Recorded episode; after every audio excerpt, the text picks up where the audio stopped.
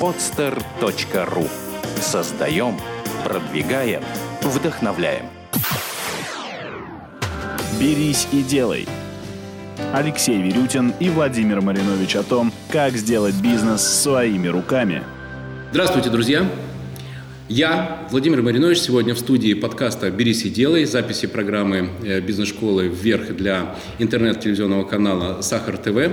И хотел бы представить сегодня гостя, который, я думаю, заинтересует многих предпринимателей Петербурга, Никифоров Дмитрий Геннадьевич, заместитель начальника УФМС по Санкт-Петербургу и Ленинградской области. Дмитрий, здравствуйте. Добрый день. А, тема, которую сегодня хотелось бы обсудить, тема актуальная, живая, и в моей картине мира, ну, уже последние 5, 6, 7 лет она точно не сходит ни из обсуждений э, в риторике бизнесменов, э, в диалоге между бизнесом и властью, и также в э, тех документах, которые публикуют и государственные органы, тема миграции, тема привлечения рабочей силы из-за рубежа в Россию, конкретно в Петербург. Это очень актуальная тема. Актуально. А, но прежде чем мы подойдем к этой теме, к тому, как устроена миграция в Петербурге и в России, я хотел бы вначале поговорить э, о вас и о вашем пути, потому что э, это, это ведь на самом деле очень интересно. Вы большой государственный э, руководитель. Вы заместитель начальника УФМС по Санкт-Петербургу и Ленинградской области. Что это значит? Это значит, что однажды вы утром проснулись, вам было 7 лет, и вы подумали, дай-ка я однажды стану заместителем начальника УФМС по Петербургу и Ленинградской области. Я понимаю, это шутливый вопрос, но тем не менее он очень серьезный. Ведь была какая-то э, карьера Дмитрия, э, когда вы решили для себя, что да, вам это нравится, вы идете туда. Какие компетенции позволили вам занять этот пост? И на ваш взгляд, э, что именно требуется для того, чтобы государственный чиновник стал успешным, для того, чтобы он работал во благо страны? А, что нужно для того, чтобы он обладал какими компетенциями? О вашем пути и о ваших размышлениях по компетенциях. Ну, если кратенько, то Конечно, э, я не проснулся в 7 лет и не подумал, что хочу э, это работать в милиции, э, хочу работать в УФМС и вообще на госслужбе. Если откровенно говорить, да, то до 18 лет я вообще не, не представлял себя в армии и на госслужбе. Это были одни из самых проблемных лет в нашей истории, э, в новой истории России в 91-93 год, да, э, когда это поколение молодое было практически потеряно. Э, ну, так вот э, случилось, что я все-таки пошел в армию, э, и пошел в армию не на два года, а задержался там на 7 лет. Mm. Вот, поэтому после армии, когда я уже прослужил 5 лет по контракту, я уволился, потому что в это время учился на заочном, на юридическом это отделении. Два года поработал в бизнесе юристом, вторым юристом в одной из крупных компаний Санкт-Петербурга и Ленобласти. А, после этого так уж э, сложилось, что я попал как раз уже в органы прокуратуры Санкт-Петербурга, два года проработал э, в одном из районов. После этого, опять-таки, уже пришел только в в МВД по Санкт-Петербургу. Оттуда уже и стал э, работать в УФМС по Санкт-Петербургу и Ленинградской области. Интересно. Вам, вам интересно? Мне интересно, да. Это интересная работа? Это э, интересная работа. А так или иначе, она все равно связана с, с, с того, с чем я начинал, потому что э, если говорить о армии, то последние три с половиной года я был э, внештатным юристом э, городского военного комиссариата. Э, параллельно учился и параллельно осваивал профессию вот эту. И, и там же получил первые навыки э, своего э, руководство людьми.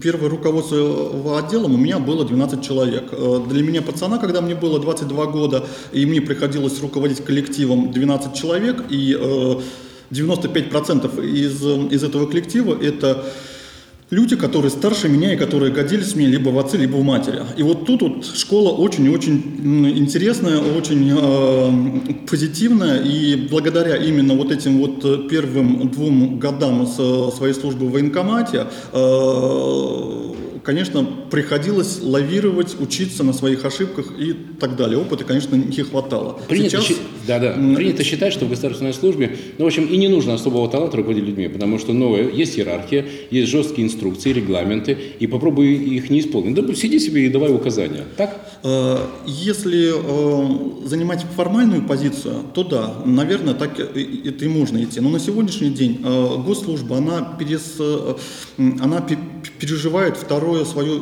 перерождение. Э, Где-то зарплаты э, стали намного меньше, чем это было в советское время. И уже одними регламентами и законами э, людей на месте будет не удержать. Поэтому нужно учиться с, э, подбирать кадры. Э, На сегодняшний день текучка в кадрах э, на госслужбе очень большая. К сожалению, э, главная проблема это, конечно, финансовая. Понимаю. Как быть тогда с тем, что я в течение последних полугода, наверное, два или три рейтинга видел, и вы знаете, интересно, что в- списке приоритетных профессий, куда хотели бы попасть э, выпускники прошлого года или этого года, всегда числятся те или иные государственные должности. Почему? Это, И как э, это вяжется с тем, что вы говорите, что э, высокая текучка? Они что, приходят, э, приходят, видят, что «О, ох, как тут много работать и мало зарплаты, и уходят? А что же их тогда привлекает? Э, На сегодняшний день э, очень большой стереотип, что государственный служащий э, может зарабатывать деньги, э, живя не на одну зарплату. То есть, да, то есть где-то слева. Вот да, где-то это получается. Но я могу сказать с уверенностью, что таких людей на госслужбе становится все меньше, меньше и меньше. Например, вот э, что говорить, э, если о именно о нашей службе, то у нас на сегодняшний день э, подавляющее большинство это, конечно, женский состав. Э, и если рассматривать в разрезе, кто из женщин трудится, то это э, трудятся женщины, которые э, материально обеспечены в том плане, что э, они могут себе позволить работать за ту А, денежную... их, их мужья занимаются Их, да, основным заработком да, для их, семьи, да. уже решены вопросы с детьми, с жильем, с каким-то обустройством жизни, Да. и уже можно для себя, для всех. Любимого заняться любимым делом. Да, естественно, это не все, это, к сожалению, это все-таки меньшая часть. э, Большая часть, конечно, у нас есть э, хамы, которые это работают э, за ту зарплату, которая есть, и живут, и есть это одинокие хамы, к сожалению. Э, вот. Но, тем не менее, такая тенденция у нас есть. И надо сказать, вот те лица, которые пришли и работают не за деньги, они э, к работе относятся э, порой намного э, ответственнее, чем те, кто, кто работают, скажем так, за м, в- вознаграждение. Прослеживая эту логику, можно сказать, что, наверное, ваша женщина, ваша, вы, вы женаты, Да. Э, ваша жена зарабатывает э, для того, чтобы вы могли себе позволить заниматься благородным делом, работать в государственной службе. Что вас-то держит э, на государственной службе? А, Меня что держит? Ну, во-первых, как у руководителя я все-таки получаю зарплату, на которую я могу не думать, что мои дети будут кушать. А, Жена у меня, если быть это откровенным, она тоже госслужащий, причем не э, это руководящего звена. а, э, И, как это ни странно, она получает больше, чем я. Ага. Хорошо, значит, э, окей, у вас есть возможность заниматься делом, которое вам нравится, э, при этом государственная служба приносит необходимый доход для семьи, и у вас есть возможность реализовать те компетенции, которые вы получили вот в ходе работы и в армии, службы в армии, и в прокуратуре, и в предыдущих должностях. А, Вы альтруист?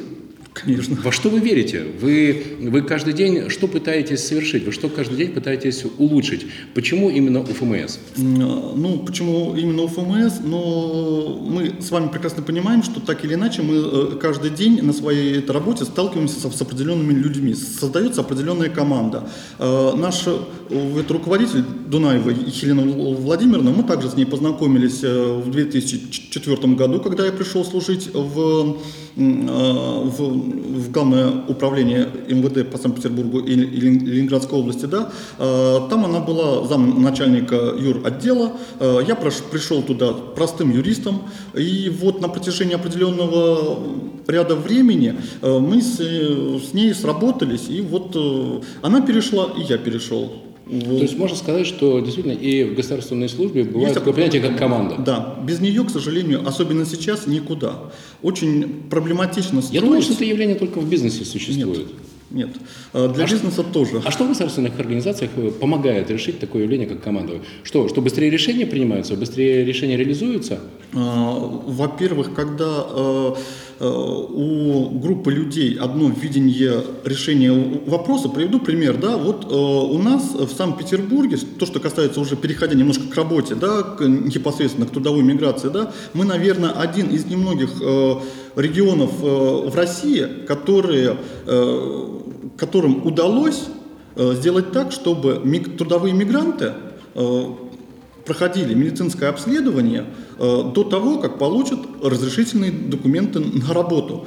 И это очень благоприятно повлияло на ту санэпидемиологическую эту обстановку в городе. Потому что еще пять лет тому назад, например, да, э, количество предъявляемых медицинских справок мигрантами сводилось э, меньше 10% от выдаваемых разрешительных документов. На сегодняшний день количество предъявляемых справок э, это 99,9, а то и больше это процентов. И вот э, этот вопрос мы смогли решить только э, с определенной группой товарищей. Тут э, необходимо э, было решить вопросы и программирования IT-технологий, чтобы проверять их в режиме онлайн, потому что мало добиться, чтобы люди приносили справки на бумаге, они могут быть поддельные. Мы добились того, что э, нет смысла их подделывать, потому что предъявляя нам документ, мы можем проверить его в течение 5 секунд.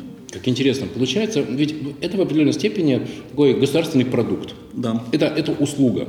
Это, с одной стороны, услуга по оформлению э, э мигрантов, и с другой стороны, это безопасность э, города. города. Да. И то, как вы разработали этот продукт, это как раз вот эффективность, э, слаженность работы той самой команды. Да. Знаете, у нас есть добрая традиция. В подкасте «Берись и делай» мы всегда делаем под итог такого блока.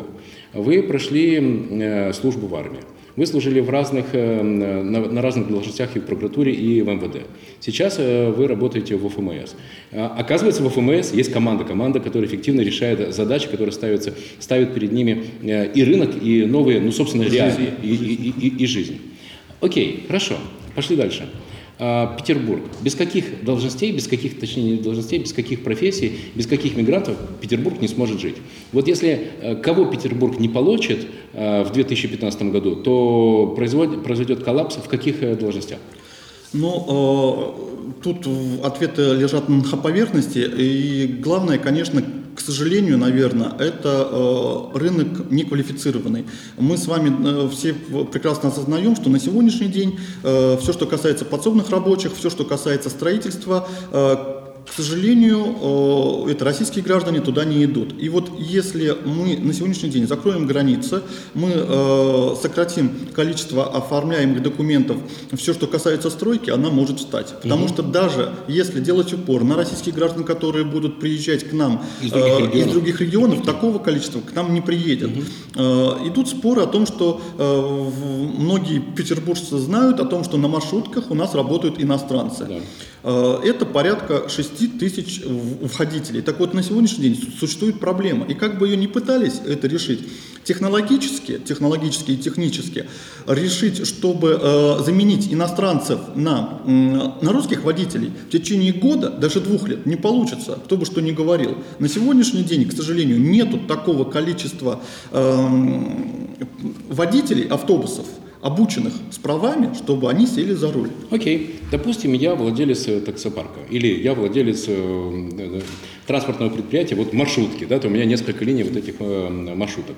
А что нужно для того, чтобы я не боялся, для того, чтобы мигранты, которые у меня работают, были легально оформлены, и у меня не было никаких проблем с законом?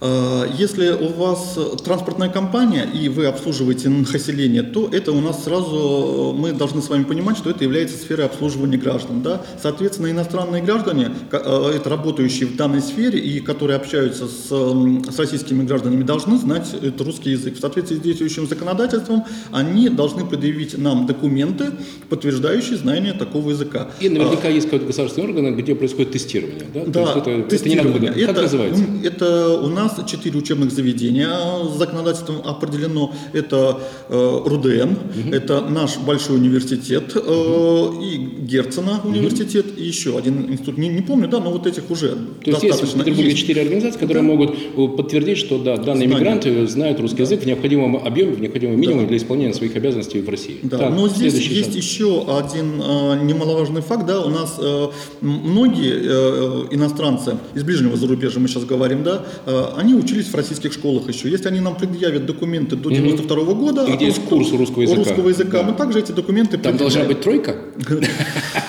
Любая оценка, да. Любая оценка. Окей, курс был, да. Курс был, все, мы эти документы принимаем. Русский язык. После этого, соответственно, эти иностранные граждане должны, э, это работодатель должен обратиться к нам, либо сам иностранный гражданин предъявить пакет документов, это заявление установленного образца, фотографию, оплаченную госпошлину, э, справку э, медицинскую об отсутствии заболеваний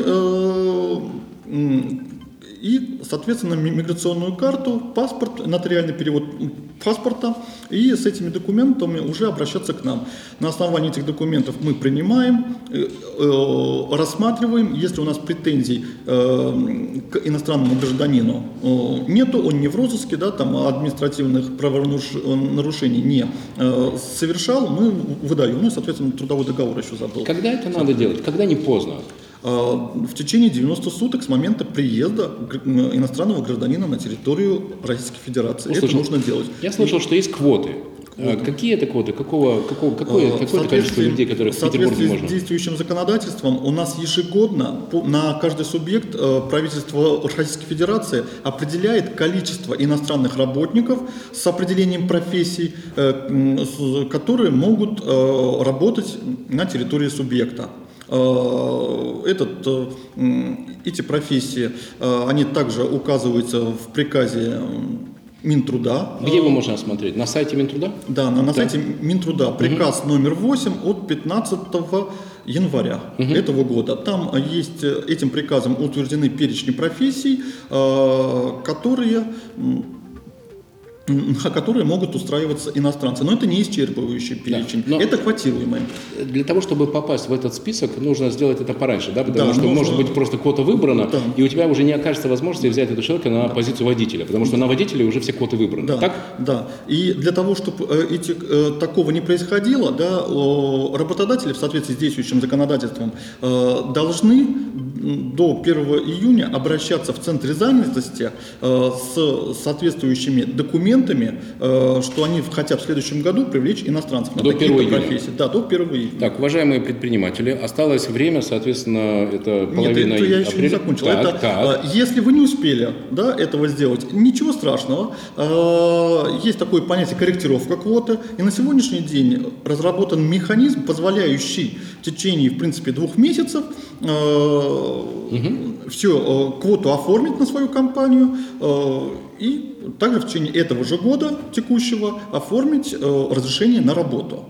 То есть как бы это было сделано для того, что тот механизм квотирования, который был до сегодняшнего дня, он очень громоздкий. Но для бизнеса, если один бизнес, крупный бизнес, скажем так, да, он может, при- э, он понимает, сколько иностранцев и на каких профессиях э, ему понадобится в следующем году, да, то тот бизнес, который э, с нуля создается, либо э, компания выиграла контракт, контракт и рабочая сила понадобилась сегодня. Ждать э, год, когда он сможет привлечь мигрантов, очень тяжело. Да. Поэтому нужно делать это оперативно. Слава богу, такие по- подвижки есть, и на сегодняшний день, да, вот это пересмотрено. А кто, кто должен в компании, кто должен в компании иметь представление, кто в компании отвечает за работу с, э, с- с сотрудниками, которые как раз по этому регламенту приема иммигрантов на, на работу? Это кто? Это генеральный директор, юрист, бухгалтер? Кто, кто отвечает за то, чтобы все было оформлено правильно? А, м, По, по общему правилу у нас генеральный директор вообще, в принципе, за, все отвечает, да, но, э, конечно, он должен определить лицо, которое этим будет заниматься, это либо начальник отдела кадров, либо еще кто-то, да, который должен этим заниматься, либо юрист компанию. Мы часто сталкиваемся с тем, что у нас генеральные директора на самом деле на юристах экономят. Вот, и пытаются решить э, вопросы уже постфактум. Я всегда говорю э, таким предпринимателям о том, что, ребята, э, вот э, вы говорите, что содержать юриста дорого. Вы посчитайте, какие будут штрафы, если вы не исполните закон. А какие? Озвучьте. А, На сегодняшний день за каждого а, неправильно оформленного иностранца, а, ну, незаконно привлеченного к трудовой деятельности, штраф может быть от 800 тысяч рублей Ого. на юридическое лицо. Ого.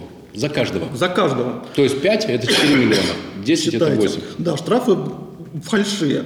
Тут, э, да, э, это еще не считая того, что к ответственности может быть привлечено э, и должностное лицо, либо генеральный директор, либо если приказом оговорено, кто отвечает в компании За работу с трудовой миграцией. за работу с трудовой миграцией, да, это лицо будет э, э, это отвечать. Там штрафы от 70 тысяч рублей. По- Конечно, по в этом случае юрист, который профессионально разбирается в трудовом миграционном законодательстве, гораздо более рентабельно, если это возможно сказать, по отношению к тем санкциям, которые могут быть применены по отношению к компании в случае неисполнения этого законодательства. Согласен. А, какие есть еще усложнения для э, компаний с точки зрения ведения э, бухгалтерского учета, э, выплат зарплат, э, начисления налогов именно по иммиграционным э, труд- трудящимся? Ну, э, то, что касается налогов, налогов, тут, в принципе, все понятно. Это прописано налоговым кодексом, поэтому э, в любом случае, просто на сегодняшний день мы должны понимать, что э, налоги на иностранцев, они э, в два раза выше, чем при привлечении э, Это российского намеренно гражданина. стимулировать Да. найм, найм российских Да. граждан. Вот. А, еще говоря об особенностях, также надо понимать о том, что все, что касается иностранцев, э, здесь есть своя, э, своя специфика. Э, если вот э, выше я говорил о привлечении безвизовых э, иностранцев, то визовые иностранцы, они привлекаются немножко по другой схеме. Для того, чтобы привлечь визового иностранца, вам обязательно нужно участвовать в кодной кампании в обязательном порядке. Э, И для того, чтобы оформить сначала разрешение на работу иностранцу, необходимо оформить у нас же разрешение на привлечение иностранной рабочей силы. Э, Данное это разрешение, оно э, согласовывается с Комитетом по труду и занятости, куда вы должны ранее обращаться с документами о том, что вы желаете привлечь иностранную рабочую силу. При таком обращении вступает заявительный порядок. Твое обращение в случае, если все документы оформлены, идет по инстанциям или тебе разрешают или не разрешают? либо разрешают, либо не это разрешают. И рынок труда а, в любом субъекте, не только в Санкт-Петербурге, он довольно-таки по- подвижен. А, И если, э, скажем так, полгода тому назад э, в, в регионе была актуальность в каменщиках, да, то есть их не хватало, то э, при оформлении уже э, документов у нас э, после прохождения всех процедур в комитете по труду и этой занятости может сложиться ситуация, что у нас каменщиков стоит в очереди на бирже труда очень-очень много. Соответственно, комитет по труду и занятости может посчитать, что привлечение каменщиков из-за рубежа будет Нецелесообразно, нецелесообразно да. и будет отказано в выдаче разрешения на привлечение. Э, В таком случае, соответственно, на, на, э, документы на иностранцев мы уже оформить вам не сможем. Если в УФМС какой-то институт, какой-то отдел, который оказывает консультации, который рассказывает предпринимателям о том, как правильно оформить документы с тем, чтобы не впасть в конфликт э, с законом? Э, Ну, у нас есть Может быть, какой-то инструктивный сайт, может быть, какой-то Ну, набор материалов? У нас, в принципе, все написано довольно-таки подробно на нашем сайте э, УФМС, да. Также у нас работают общественные приемные, прям в- отделе, Можно, который можно занимается- телефон озвучить? А, Телефон есть на сайте, Да. а, э, сайт ufms.spb.ru, адрес э, улица Красного Текстильщика, дом 15. Там общественные приемные, куда можно прийти за консультацией. Но хочу сразу сказать, что да, э, конечно, народу к нам приходит очень-очень много. У нас, э, чтобы было понимание, у нас иностранных граждан, поток иностранных граждан в день около 5000 человек. Э, Как мы все с вами понимаем, количество личного состава ограничено, поэтому э, попасть на консультацию бывает иногда сложно. Для этого э, мы участвуем очень часто в семинарах, которые, э, которые проводятся и комитетами по труду и занятости населения как Санкт-Петербурга, так и Ленинградской области, комитетом по э, законности и правопорядку э, и другие. Мы, мы даже участвуем м, в семинарах, которые устраивают э, промышленно-торговые палаты, и где рассказываем работодателям работодателям, которые привлекают иностранную эту рабочую силу, о тех изменениях в законодательствах и так далее. Такие семинары пользуются успехом. И могу сказать, что я это регулярно их сам посещаю. Ну, и общаюсь. информацию о таких семинарах можно посмотреть, опять же, на сайте УФМС и на сайте торгово-промышленной палаты. Да. Ну, да замечательно. Да. Окей, давайте так, второй блок. Значит, есть э, понятная и логичная процедура оформления трудового мигранта. А, и она делится на, на два направления. Первое на безвизовых и на визовых. И в одном и во втором случае понятно, что делать. Да, есть еще, одна, есть так, еще одна категория, да. вернее две категории. Есть еще так называемые неквотируемые специальности. Это специалисты, которые не входят в перечень профессий, которые определяются квоты. Этот э, перечень профессий, он каждый год определяется э, приказом Министерства труда. Также этот приказ есть на сайте э, Минтруда, он есть и на нашем сайте. Туда входят те специалисты, которых можно привлекать без разрешения на привлечение Например? в неограниченном порядке. Туда входят инженера, туда угу. входят как раз артисты наши, цирков и так далее, вот с кем были угу. проблемы, да, угу. вы все знаете историю с Леди Гагой и так да, далее. Да, да. Вот чтобы не было больше таких историй, пожалуйста, есть теперь определенный теперь порядок привлечения таких лиц к э, трудовой деятельности. То есть это те специалисты, которые приезжают для установки порой своего же оборудования. Позвольте вопрос. Правильно ли я понимаю, что теперь, если, например, захочет Леди Гага приехать в следующий раз, то ее промоутер, ее э, менеджер ее тура в России будет оформлять на нее все необходимые документы для того, чтобы она совершила свою трудовую деятельность на территории России? Да, если она едет, если она сюда едет, э, скажем так, зарабатывать деньги, да. то да. Если она сюда едет э, выступать бесплатно, не, нет, то тогда... Оплаченный концерт. Если оплаченный концерт, то естественно. А это значит, что она должна будет сама явиться явиться и подписать документы, пройти медицинское обследование и тому подобное? Или вот те юридические процедуры, которые вы назвали, они предусматривают специальный порядок для таких профессий? А, нет, порядок он а, аналогичный. Другое угу. дело о том, что а, та же медицина может быть представлена из страны исхода, а. если она будет нотариально заверена и То есть, если вы получите справку из Нью-Йоркской поликлиники о том, что она в порядке, дай бог, есть долгих лет и здравия, то вы это примете. Главное, да. чтобы это было нотариально заверено и приведено. Да. Замечательно. Да. Итак, есть процедуры. С этими процедурами можно ознакомиться на сайте Министерства труда и на УФМС.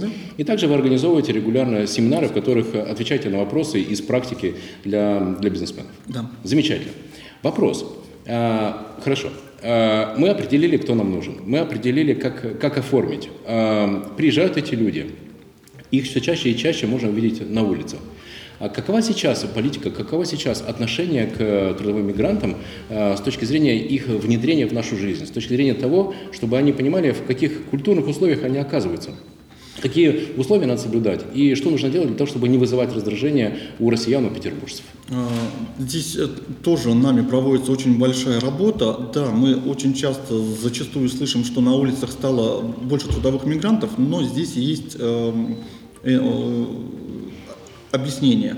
Э, нельзя сказать о том, что трудовых мигрантов стало в городе намного больше. Их осталось примерно то же количество. Но они стали легализовываться, угу. они стали получать документы, они перестали они бояться перестали ходить. прятаться. Они перестали прятаться. Поэтому визуально их стало намного больше. Если, э, опять-таки, 5, 5 лет тому назад, 4 года тому назад э, у нас согласно практике, мигранты жили недалеко от работы, чтобы никуда не ходить, на стройках, там, рядом да. с магазинами, где да. они там были, да, то сейчас они выбирают места, где им уже нравится жить. Угу. И ездят вместе с нами в метро. Угу. И поэтому, естественно, мы их теперь стали встречать чаще и в транспорте, и таким образом, чисто визуально, конечно, их стало больше. Но опять-таки, исходя из практики, могу сказать, что если еще 4 года, года тому назад э, при э, проверочных мероприятиях доля нелегалов э, доходила до 80%, сегодня э, доля нелегалов, которых выявляются при проверках, она не составляет больше 20%. Угу. То есть э, прогресс налицо.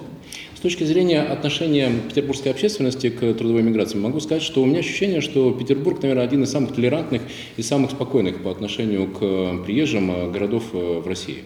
Э, что вы знаете, какая статистика? Это подтверждается или цифры другие? Мы не можем сказать о том, что отношение петербуржцев к мигрантам очень э, негативное. Э, мы их воспринимаем. То есть как бы у нас нету, не зафиксировано у нас случаев каких-либо э, межнациональных э, угу. конфликтов и так далее. Даже читая те сводки, которые у нас есть по, по преступлениям, связанных э, с иностранцами, э, можно с уверенностью сказать, что э, конфликты происходят между э, ну, на уровне трудовых споров. Трудовых споров, угу, да, понятно. либо между э, мигрантами. Угу. То есть, когда кто-то попадает в больницу из мигрантов, начинаем разбираться и так далее. Э, все чаще и чаще это э, что-то не поделили между угу. собой. Угу. Вот сказать, что в отношении кого-то э, из, из мигрантов какие-то действуют именно целенаправленно, такого, конечно, нету. Угу.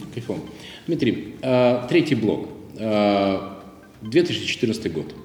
А, и уже понятно, что год будет непростой, потому что мы регулярно слышим информацию о том, что кризис продолжается, он не заканчивался, он будет усугубляться, либо он будет каким-то образом развиваться.